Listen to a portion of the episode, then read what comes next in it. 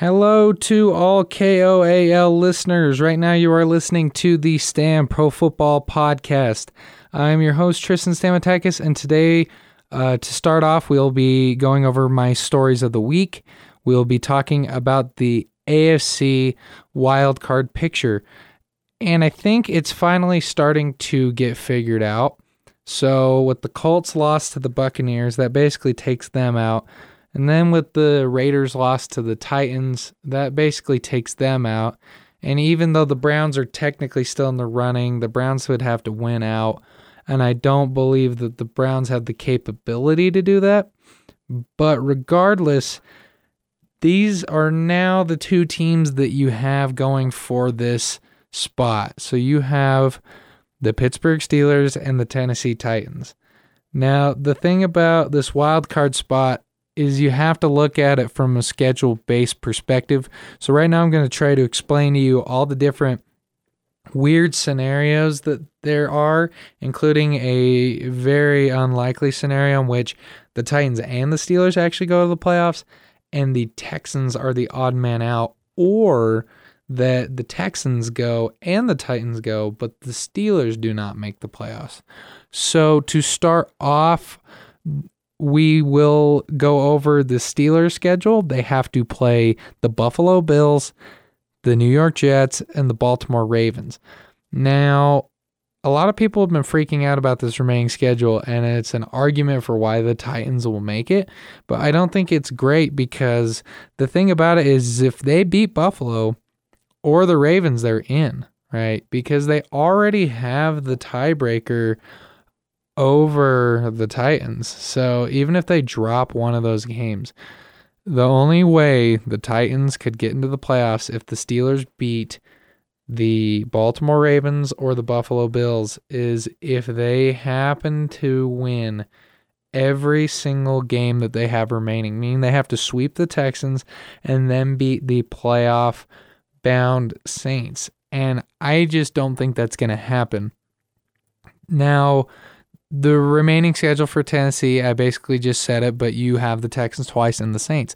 Now, the problem with the schedule now is it's very hard to sweep a division opponent, especially when your division opponent is the Texans. Now, I know they just got blown out at home by the Broncos, but the week before that, they beat the Patriots. So they're just a wildly inconsistent team. But wildly inconsistent teams don't, you know, get swept, they split, right? They don't win both games because they are inconsistent. They can't play the same both times, but they're not bad in spots. And so you can't exactly say that they're going to get swept.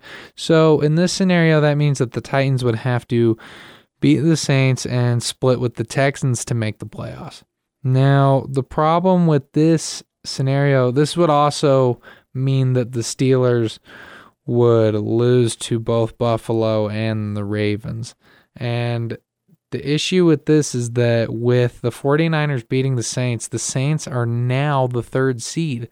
So instead of what a lot of people were thinking before that, where, you know, Tennessee might be able to sneak by on the fact that the Saints are feeling pretty comfortable. You know, they have their first round bye locked down, everything like that. They have a tiebreaker win over the 49ers. Now, instead, they are still fighting for a bye. And with the Packers remaining schedule, they're just going to have to hope that they slip up. So they will not quit playing in this game. So it's going to be very hard to beat the Saints. Now, a lot of people would say that it's also going to be very hard for the Steelers to beat both the Ravens and the Bills or one or the other. The lucky thing for the Steelers, though, is the fact that they play Baltimore week 17, and with how Baltimore's been compared to how New England's been playing, they might have the one seed locked up at that point, right? And they're a running team. They're a very physical team, which leads to injuries in the playoffs. You obviously want a running defense based team in the playoffs. Those are the teams that win, are the teams that have the good ground game and the good defense. But they also get really tired. I mean, this offense just has not stopped chugging. Offensive linemen are tired. Lamar, as athletic as he is, is probably tired. Mark Ingram has been pounding it. He's probably tired, right? Mark Andrews got hurt in their last game, these guys are breaking down. And so if they win the remainder of their games up to the Steelers game, they might just rest their starters. And so you could see a scenario where even if the Steelers lose to Buffalo, they still beat the Ravens for the simple fact that they're resting their starters. That's why I've reached the conclusion that the Steelers will be the team that goes to the playoffs and not the Titans. It's not a which team is better thing. I think they're both really solid teams with some pretty obvious flaws, you know. Can Ryan Tannehill really produce in the playoffs? And can Duck Hodges really do anything in the playoffs? And the Titans struggle a little bit on the back end. They have a decent secondary, but their linebacker core is nothing special. Also, can these weapons that they're using right now, so AJ Brown, can they hold up in the playoffs? And then same thing with the Steelers. Can James Conner and Juju stay healthy? Because without those guys, they are not going to make a playoff run. Now, to end this, I will be discussing the very odd scenarios that can still happen. So you could have a scenario where the Texans get swept by the Titans. Now, what would happen in this case, even if the Titans lost to the Saints, is that the Titans would win the division because of the Texans' loss to the Broncos. The Titans have the same record. So even if the Titans dropped one and the Texans won their game that isn't the Titans, if they get swept by the Titans, they are going to lose the division. Now, what would happen at this point is the Texans would be 9 and 7. So, if the Steelers win one game, then either between Buffalo or the Ravens, if they win one of those games, you could see the Titans complete the sorry, the Texans completely taken out of the playoffs. But there's also another weird scenario here where the Steelers lose both of their games and I believe the Texans would have the tiebreaker of the Steelers, so you could see a Texans Titans rematch for a third time, and that would be very hard for the Titans to sweep that team. So, best case scenario for the Steelers and the Titans the Titans went out and they win the division. And then, best case scenario for the Steelers is they went out and they make the wild card because there is no way that they are going to be getting that division back from Baltimore at this point in the year, especially considering the Baltimore to even give the Steelers a chance would have to lose out, and that is not something that Baltimore is going to be doing. So we will see how this race shapes out at the end. I'm very excited to see it. And that will be the end of the story of the week. All right, so next up on the show, we are going to be talking about some sports betting lines. Last week, I went three and two. I correctly picked that the Steelers would cover against the Cardinals. I picked that the Titans would cover against the Raiders, and I picked that the Chiefs would win and go against the spread against the New England Patriots. I wrongly picked the Seattle Seahawks to win the Seattle and Rams game and I said that the Lions would cover against the Vikings. It was a minus 13 spread, and the Vikings won by exactly 13. And that is why it is so hard to beat Vegas. So this week, I have some lines that I really like.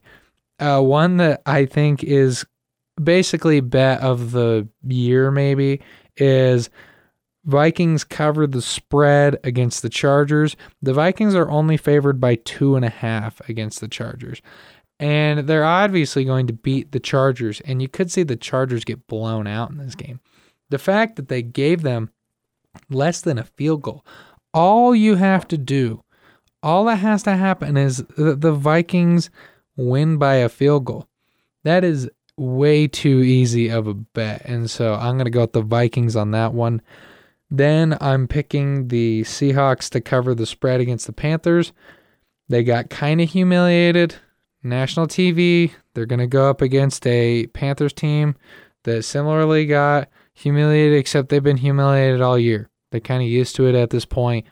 The Falcons just completely blew them out of the water, And I just think that the Seahawks are a much more talented team than the Panthers. And you might say that the Seahawks, they've been they've been playing in a lot of close games this year. And so it's really hard to make a bet with that big of a number. But all the Seahawks have to do is win by a touchdown. It's minus six, not minus eight and a half that they're favored by. So I'm going to take the Seahawks to cover the spread against the Panthers. Next up, I had the Patriots to cover the spread against the Bengals. I've heard this story before, right? Oh no, the Patriots are breaking down. They've won two straight. Oh geez, this is the end of an era. And unfortunately for the Bengals, they have to be the team that plays New England after they lose back to back and the first time they've lost at home in 21 games. So it's even though the spread is nine, so the Patriots are favored by nine, I think they are going to blow Cincinnati out of the water.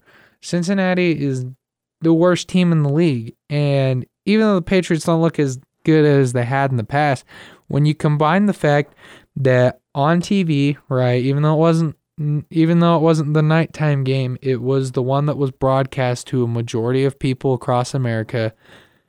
They lose to the Chiefs and then they lose to the Texans, back to back losses, all the talking heads saying that the Patriots suck.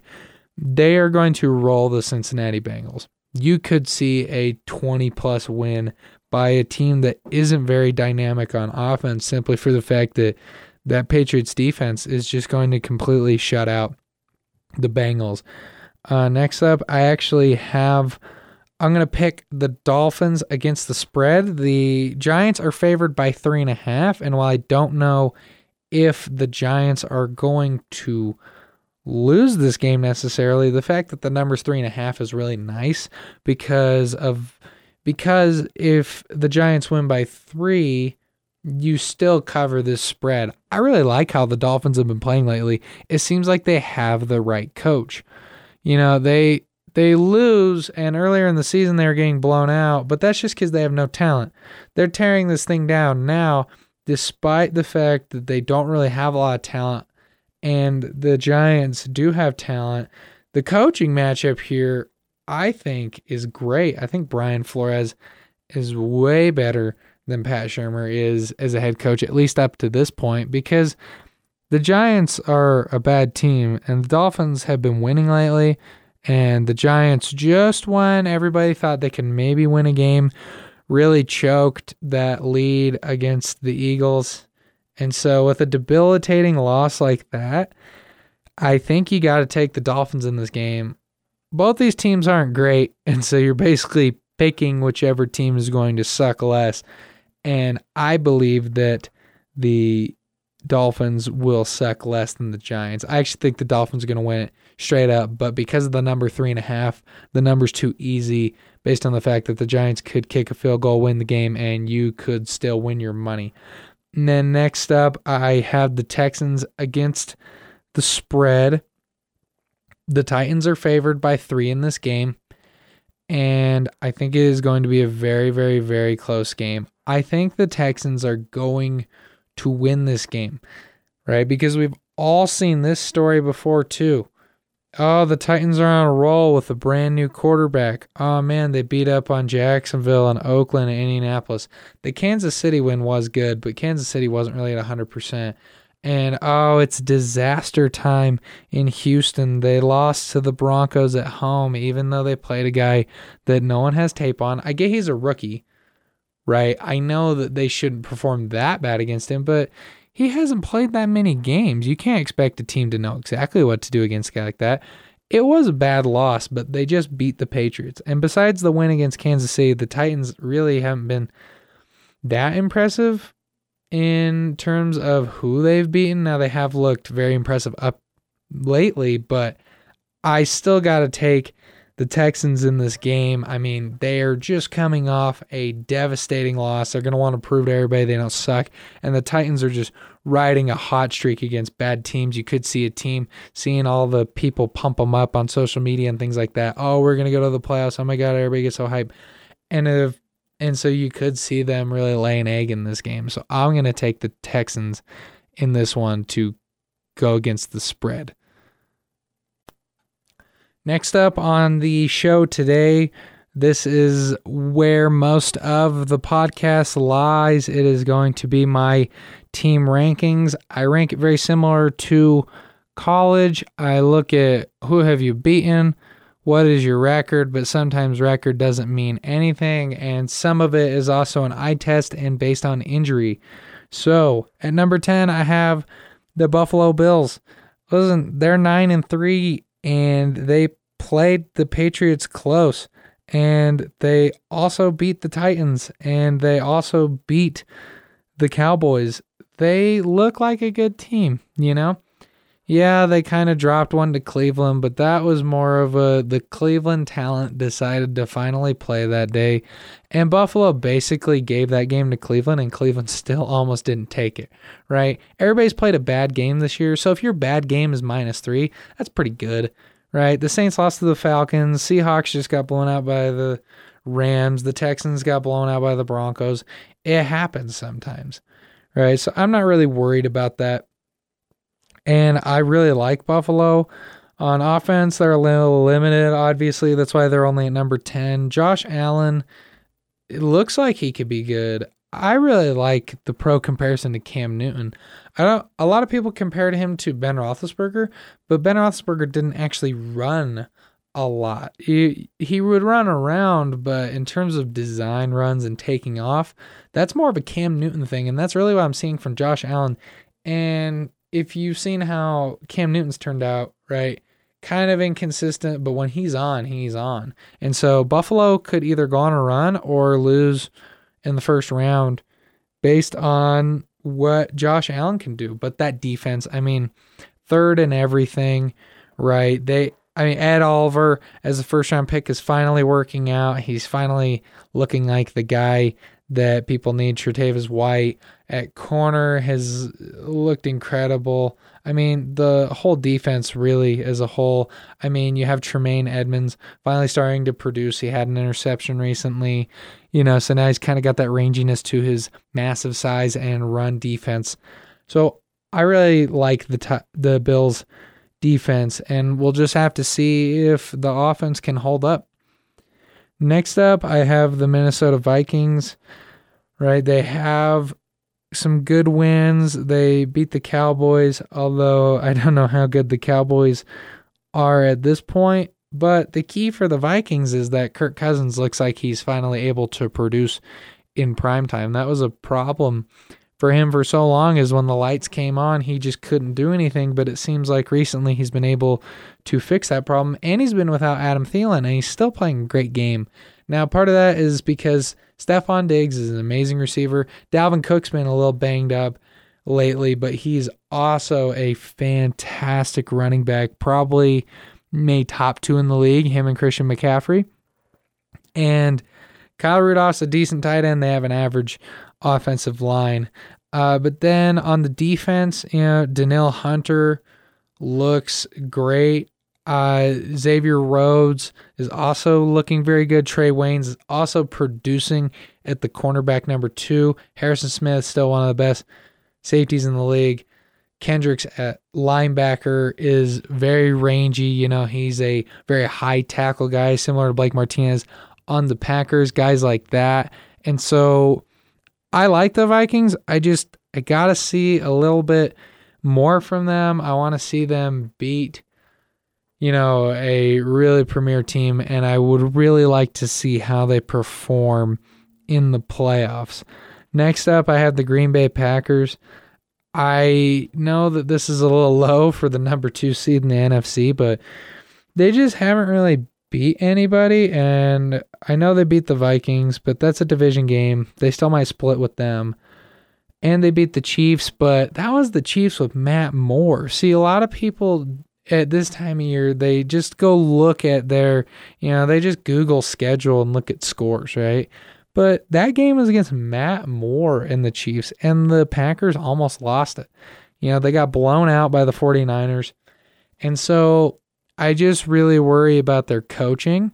Aaron Rodgers looks really good this year, though, and Aaron Jones looks amazing. Davante Adams, when he's healthy, he's been hurt in spots this year, but I I think he looks finally like a number one guy. It took him a few years, but he, it seems like he's really there. You could argue he was there last year, but now, to me, anyways, it seems like he is Aaron's trustworthy target.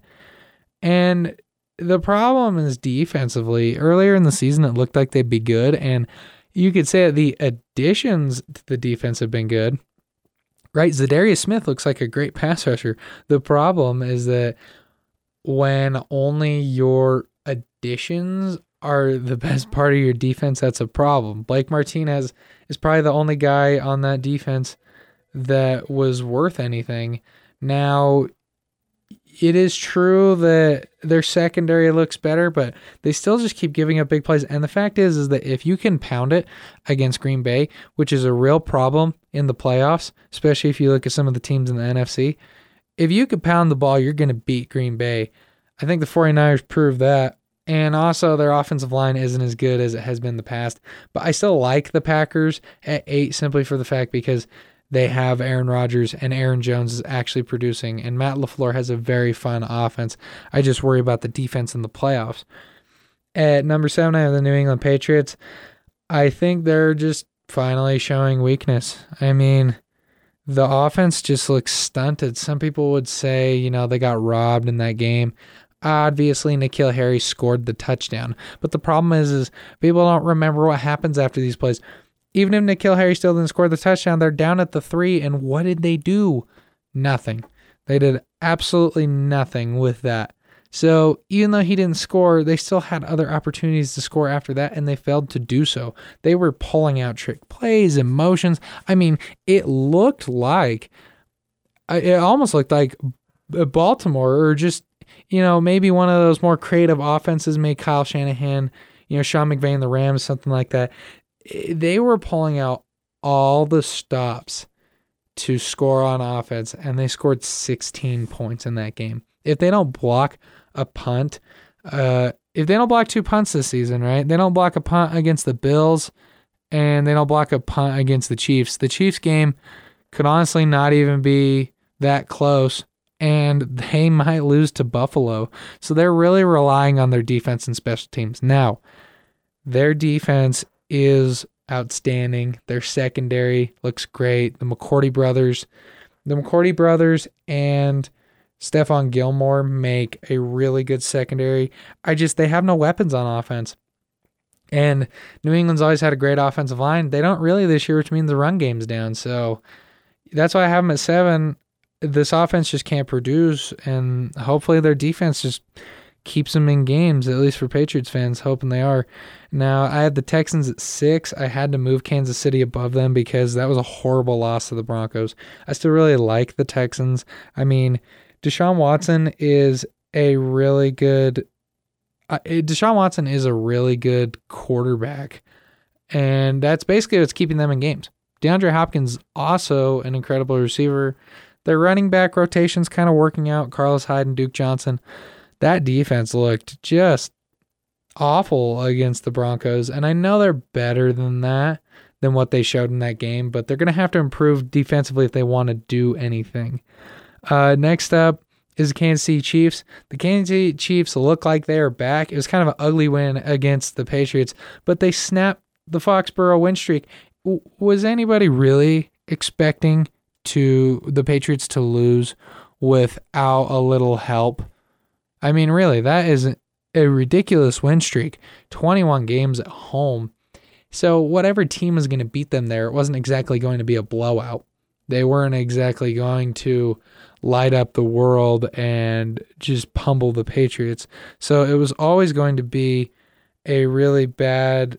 It was always going to be kind of a very close game to ever won. But credit to Kansas City, they beat them. They got really creative on offense to score past that great Patriots defense. And the Chiefs defense looks like it's improved. I mean, their weakness was the run game, but like I mentioned with Chris Jones earlier, like I mentioned with Chris Jones earlier, it looks like the defense is improved once again, and the Patriots just couldn't run the ball them. So I really like the Chiefs. I think they're back to the team they were last year. At number four, I have the Seattle Seahawks. They had a bad loss against the Rams, but you know what? That happens sometimes. They've been winning a lot recently. They've just faced a gauntlet, and you can't just get that through that whole thing unscathed. Russell Wilson is an MVP candidate. DK Metcalf looks good. Tyler Lockett looks good. The offensive line looks improved, at least from last year. And then in terms of the defense, they're very opportunistic, right? They have 28 takeaways this season. It's not like they can't do anything defensively. They just they can't consistently slam people on defense, but I mean, Shaquill Griffin, he looks really good at corner. And Jadeveon Clowney is a good addition. He's producing. Josh Gordon on the offense also in season edition. He does give you a few plays, which for a team making the playoff push, sometimes that's all you need uh, is just a few plays. And so I really like Seattle. It's kind of a bad loss, but you know the Rams are also really ramping it up lately too. And it's not like the Rams are a bad team. They're still seven and five, so let's not act like you know this is a Broncos situation with the Texans. It's not. It's not the same. Plus, it's a division game. They split this season. That's just how most divisions go. Next up, we uh, number three. I have the New Orleans Saints. I mean, they looked great without Drew Brees, but with him, uh, that that was a fireworks show. And I am a little concerned about the defense. Marcus Davenport got hurt. He's out for the rest of the season after that game. But sometimes that just happens in games like that where once the offenses get rolling, there's really nothing the defenses can do. It doesn't really matter who they have defensively. I still like the Saints defense. I like Cameron Jordan. I like Marshon Lattimore. The loss of Marcus Davenport hurts a little bit, but hey, I mean, eh, when you lose a game like that, it's hard to be that upset. I mean, they scored they scored just they I mean, both teams scored 40 plus points and so he looked phenomenal. And uh, Drew Brees looked phenomenal and he kind of looked like he's back. Also, Michael Thomas. How is it every single time I watch a highlight of Michael Thomas? Sometimes he's jumping over a guy, but generally he's just open. You don't get that open in the NFL. And teams are bracketing him, and it just doesn't matter. He's the best receiver in the league to me. I mean, wow. After that game, especially, I know the 49ers had some hurt uh, secondary players, but he looked just fantastic. Uh, so I really like the Saints, and I think they can make a real playoff push. The only concern I have from them is I don't know how good the pass rush is going to be now without Marcus Davenport. They're a little weak at linebacker. And so, even though this defense looks weaker, I still like some of the pieces on there. I think they could still make some splash plays on defense. At number two, I have the San Francisco 49ers. Uh, they they won the game, you know, and at this point, it's really hard to say that Jimmy Garoppolo is a bad quarterback, or at least you have questions about him. After that game, I mean, he he did it at the end. You could say that was George Kittle, but he still had to move in the pocket on a fourth and two and deliver that ball. He delivered it in stride so that George Kittle was able to do it. So he also had the stats to back it up in that game. I mean, he had one interception, but when a game's that high flying, he had four touchdown passes over 300 yards. He has a bunch of games this season with four touchdown passes. I really like Jimmy Garoppolo. You know, I he just looks like a solid quarterback. And that defensive line is normally very, uh, very daunting defensive line. But the Saints have an amazing offensive line. And so they kind of balanced each other out. And I think, once again, as I explained just before with the Saints, when two teams get rolling like that, it's just really hard for both defenses. And at that point, it's basically just a college football game. And so I really like the 49ers. I love their offense.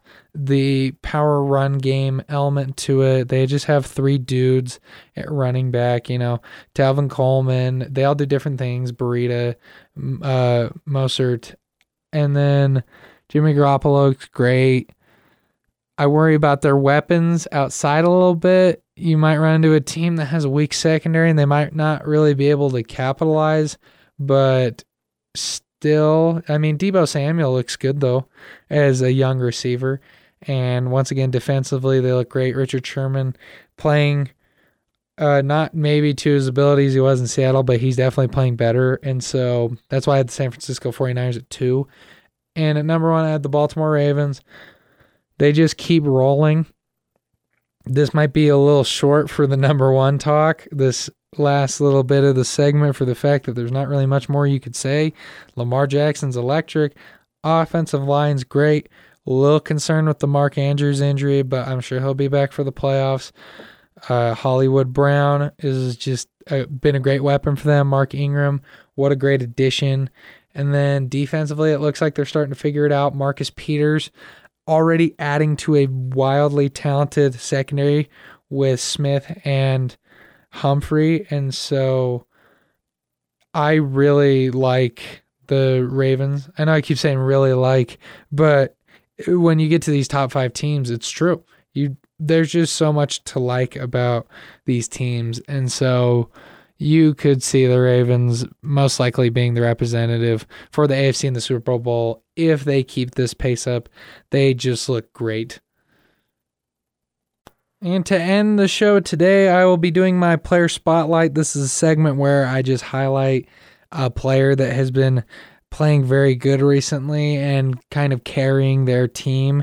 And I know I had a little bit of criticism earlier in the show about the Tennessee Titans and the fact that they've been playing weak defenses, but you can't you can't take away what this guy has done. And I wanted to talk about Ryan Tannehill a little bit, but I've talked about quarterbacks in back to back weeks, and honestly, he's not really what makes that offense run. Who makes it run is Derrick Henry. Derrick Henry just he looks like an animal this year. Every year at the end of the year, it's just because he's so big and he's so physical. When teams are starting to wear down like this, he just pummels them. 599 yards in the last four weeks. So just in four weeks, he has rushed for basically 600 yards. That is ridiculous production. And he has 23 broken tackles this season, according to Pro Football Reference. That's a lot of broken tackles. So this is showing you that it's not just the offensive line that's creating good holes for him. This guy is single handedly breaking these tackles, making these runs into big runs. And he has 1,243 yards this season, right? And he has 13 touchdowns this season. 13 touchdowns accounts for 25% of the team's points. That's quite a bit of scoring for just the running back. I mean, that is a third, or sorry, a fourth of all of the team scoring is coming from just him. So I really like him. And I think he just looked super good the past couple weeks. And it will be really interesting to see if he keeps it rolling, although I think he can keep it rolling against the Texans. And so we'll see if he could really get into that 1800 uh, area already being at 1243 yards with three games left to play if he can keep up this production. And that is it for the show. Thank you for listening to the Stam Pro Football podcast. I will be talking to you next week. Thank you all for listening on KOAL.